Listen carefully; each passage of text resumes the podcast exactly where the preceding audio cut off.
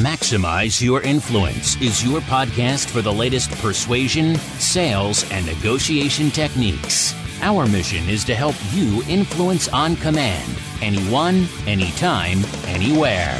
Your host is the author of Persuasion IQ, Laws of Charisma, and the best selling book, Maximum Influence. Now, your host, Kurt Mortensen.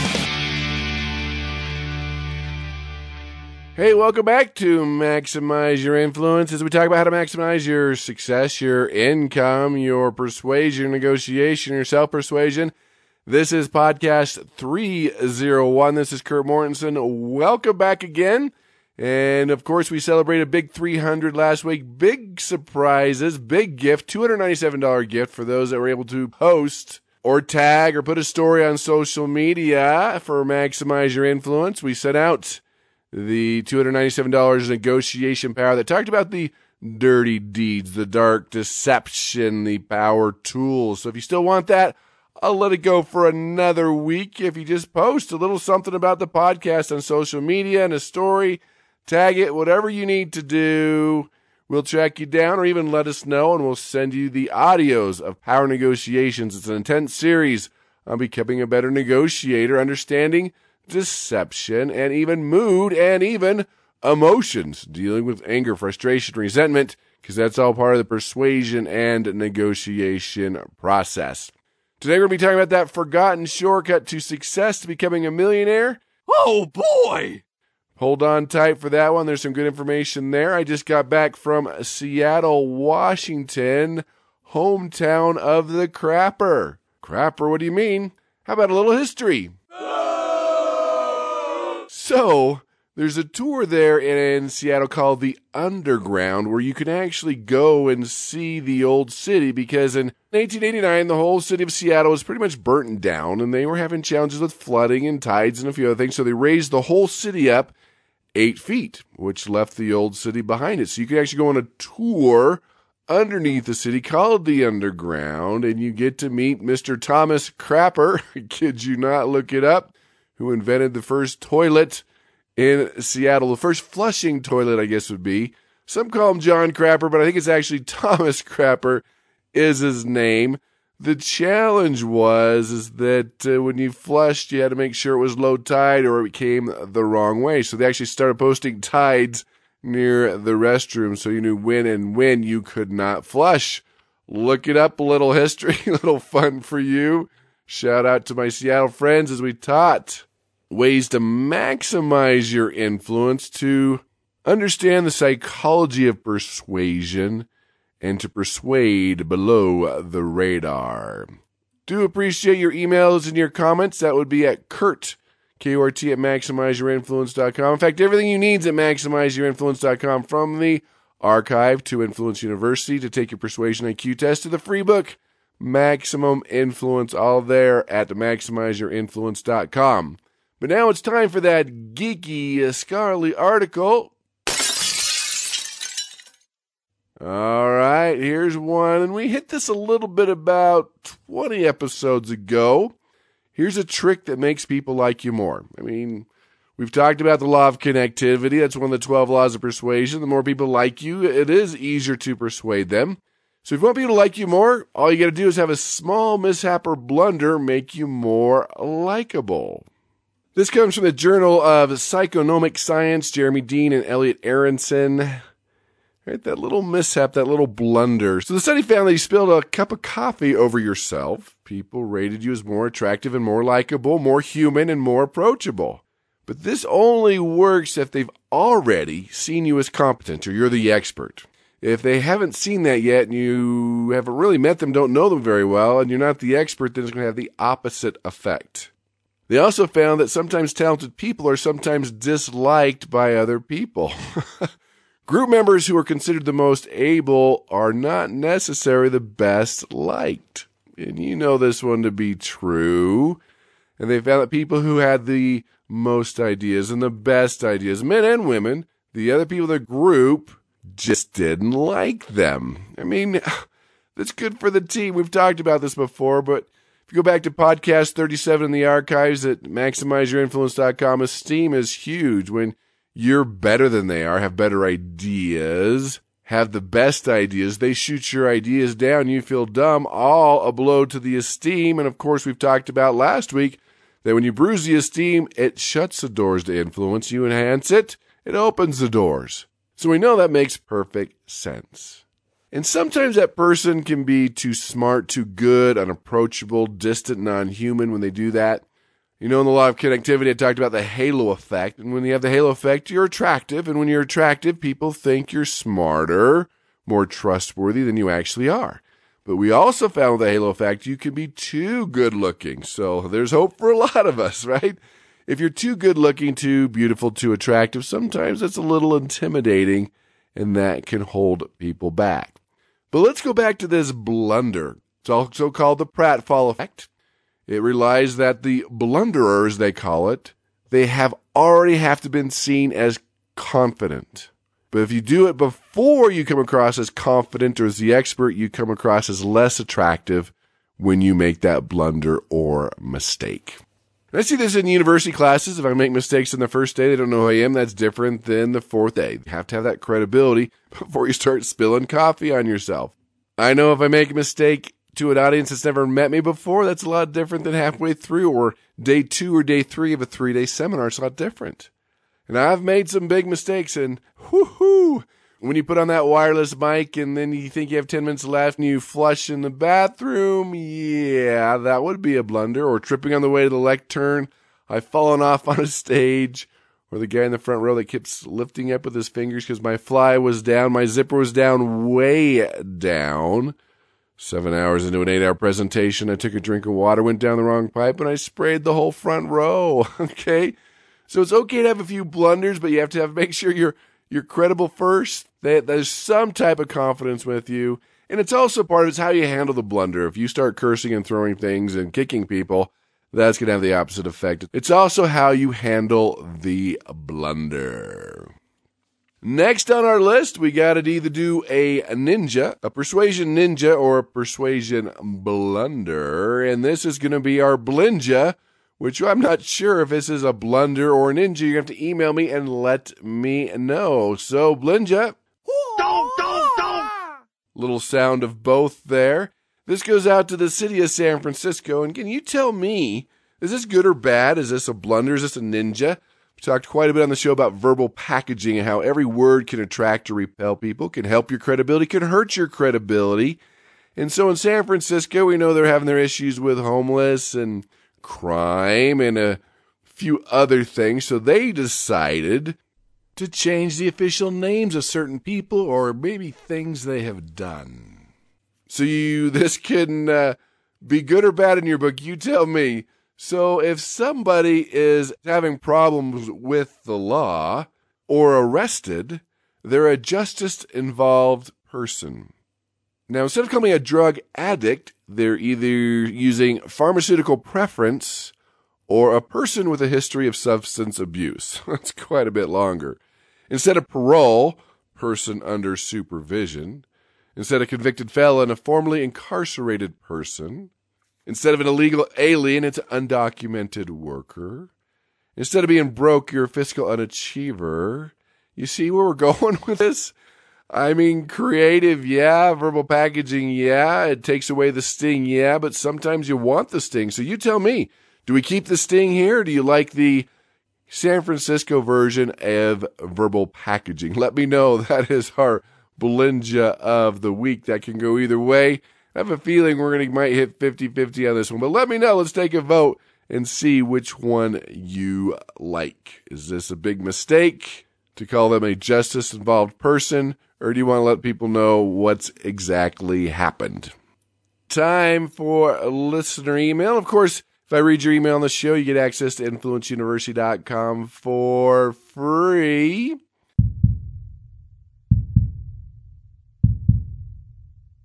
This is Sally from Santa Barbara. That would be in California, United States. Kurt, listening to Millionaire Psychology, learning a lot. You're right. The key is to start thinking, acting, and doing what other millionaires do because that's what I'm going to become. Hey, thanks, Sally. And part of that is your desire, your drive, you want to become. But it's true. You want to be anything, any type of success or wealth in your life. Start modeling that person And that's the question is how can we do better at modeling and mentoring with other people? Thanks, Sally. And let's spin that around because the title of the show is that kind of that one thing you're missing that you're not doing to be more successful, become financially independent. And you kind of brought it up. It's the ability to benchmark other people. Some people call that maybe a standard or target or mentoring, but it's a little bit different than that. Basically, what benchmarking is, is you're finding other people that are doing what you want to do and you just find out the best practices. And business benchmarking is I look at the top five companies, find out what they're doing right, take a little piece from each company and make it my own company. Perfectly legal, perfectly legit. Some people call it hacking. It is a skill that people are missing because what they do is they, I'll figure it out on my own. No, someone's already else has figured it out. And I learned this when I did my undergraduate degree in advertising.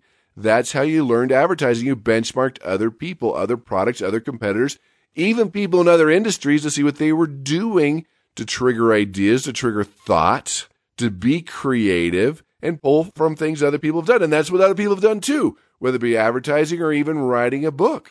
That's what I learned writing books. If you've seen the YouTube channel at Maximize Your Influence, in fact, this week we're going to talk about more about the millionaire mindset. You've probably seen my bookshelf. That's only about one fourth of my books.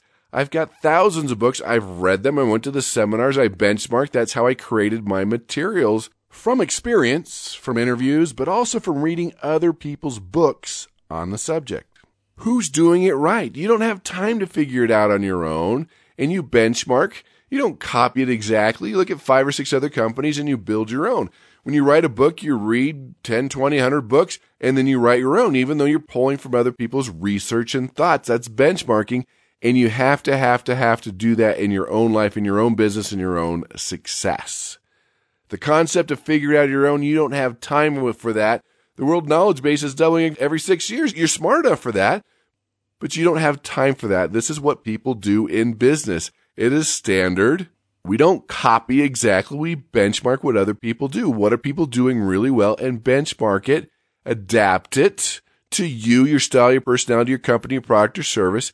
And that makes a whole difference. Let me give you 10 things to start working on to benchmark a little bit better. First of all, number one, I've talked about before is personal development.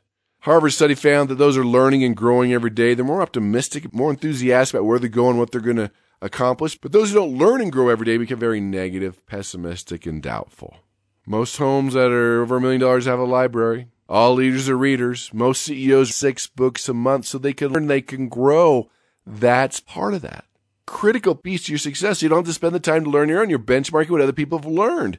Every challenge or obstacle you're to face in life, someone's already faced it, overcome it, and written a book about it.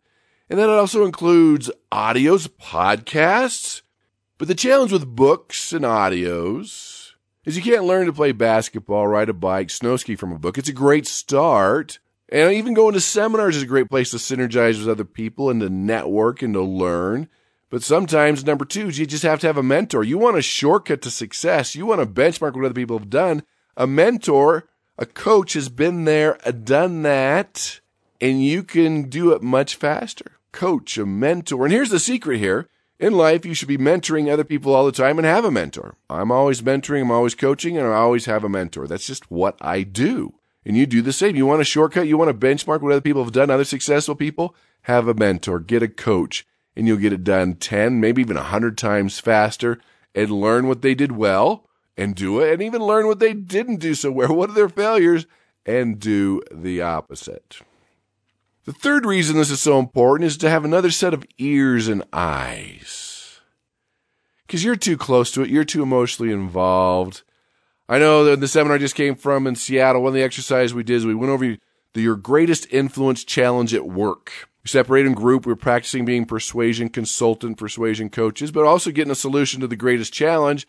And everyone's like, wow, everyone works with weird people, or they worked with someone just like that. Oh, I got some great solutions. I didn't even think about that. That is the power of another set of ears and eyes. And I've told you this one before is when I was coming out my first book, I was all excited about the the title. It was one of a kind. It was so unique. I wouldn't tell anybody about it. I reserved the domain and it was the coolest thing ever. And the name was Perfluence, which was a combination of persuasion and influence. And oh, a famous author asked me, Well, Kurt, what's the title of this thing? And I'm like, and I told him, and he's like, Well, that's dumb. and it is dumb, but I was too close to it. So you need to get another set of ears and eyes, send out a survey, talk to other people that can give you some honest opinions to benchmark what you're doing, what you're trying to create, the marketing you're going to try, any of those things. Another set of ears and eyes, you're too close to it. That's a big reasons products fail. Next one, kind of an odd one, number four, is start getting more spam. Start enjoying spam. Enjoying the salty ham, as they call it. I it's spiced ham. That's where spam comes from. Get on the newsletters, the email list, or subscribe to whatever they're offering. Create a special email account just for their correspondence. I get over 100 emails a day and I love it. Bring on the spam. I don't read them all, but if it's an area that's important to my expertise, I'll look at I'll read it, I'll look at the subject line. I love to see what they're saying and what they're doing. You can recognize trends and better yet, you get a feel for what's working right now.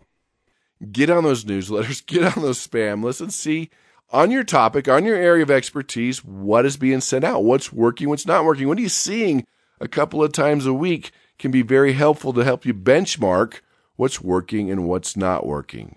Then I gotta, I guess, have to endorse number five, Google. Put in your topic, see what comes up, who's paying for ads, click on those, copy them in a, a tickle file as they call them, and, and see what words they're using, their titles, their subtitles, and the content that they're using and the words that they're using. Find out what other people are doing. Because if they're paying for an ad on Google and you're seeing it time and time again, it's probably working and it can trigger ideas on how you can better market your product, your service, your idea. Especially for those in the information business, going to places like Amazon where put in your word, find out what books are coming up, their title, their subtitle, take a look at their table of contents. What are they doing differently than you? What are they focusing on that you're not focusing on? especially on the information side, Amazon can be a great resource to help you really kind of fine tune your message and see what other people are doing. And then ClickBank. ClickBank is on the net where it's an affiliate program where people can sell whatever they want. So put your topic, your service idea in there and see what comes to the top. See what's selling the best. See what other people are doing. Look at their subtitle. Look at their content. Look at their bullets. Look at their promises. Look at their guarantees. We're not copy them. You're just going to benchmark them. You're looking at three or four guarantees, put them together, make it your own, adapt to your style, to your personality. So simple. It's standard practice. It's what people do. As long as you're not copying things word for word, look at three, four, five, ten other people that are doing the same thing. Best practices, adapted to you. It can be that simple. Just please, please don't figure it out on your own. Someone else has already done it, you can benchmark. It's a standard practice. This is what successful people do. This is what millionaires do. And part of that too is when you go to these places like ClickBank or Amazon, buy their product, see how they send it to you, what emails you get, and how does the product show up? Is it digital? Is it even good? But start purchasing other people's product or services that are similar to you and start benchmarking things that are doing very, very well. And if they're doing something rotten or lame or dumb, do the opposite. Know that you shouldn't do that. Ooh, number eight, similarweb.com. Similarweb.com is a place you can go to find out what your competitors are doing. Take a look at their advertising. Where are they advertising? How much are they spending in advertising? What is their frequency of advertising? You can find out what they're doing. Now, if they've run an ad hundreds of times, it must be working. Where is it working? Find out what they're doing. Do something a little bit different with a different ad, a different banner, or whatever they are using. You can find out. It's public knowledge. It's all right there. It's good to know what your competitors are doing. Number nine is just start interviewing people, talk to people. Most people are, are more than willing to talk to you, even within your own company. If you're Want to be the top salesperson? Take the top salesperson to lunch. They're more than happy to tell you what they're doing. Very rare that it actually happens that they're have someone take them to lunch to ask them what they did because no one talked to them. They're intimidated or something. Take a millionaire to lunch and you should be the one to pay for lunch. Well, they're the millionaire. No, if they're going to spend an hour with you, you take them wherever you want and pick their brain, talk to them. They have to eat too, and most of them are more than happy to do that. And number 10, Get a good list of your competitors, what they're doing, they're not doing, their strengths or weaknesses, their opportunities, threats in the markets. Just keep a little file on what's going on, what's happening, things they're releasing, things they're launching.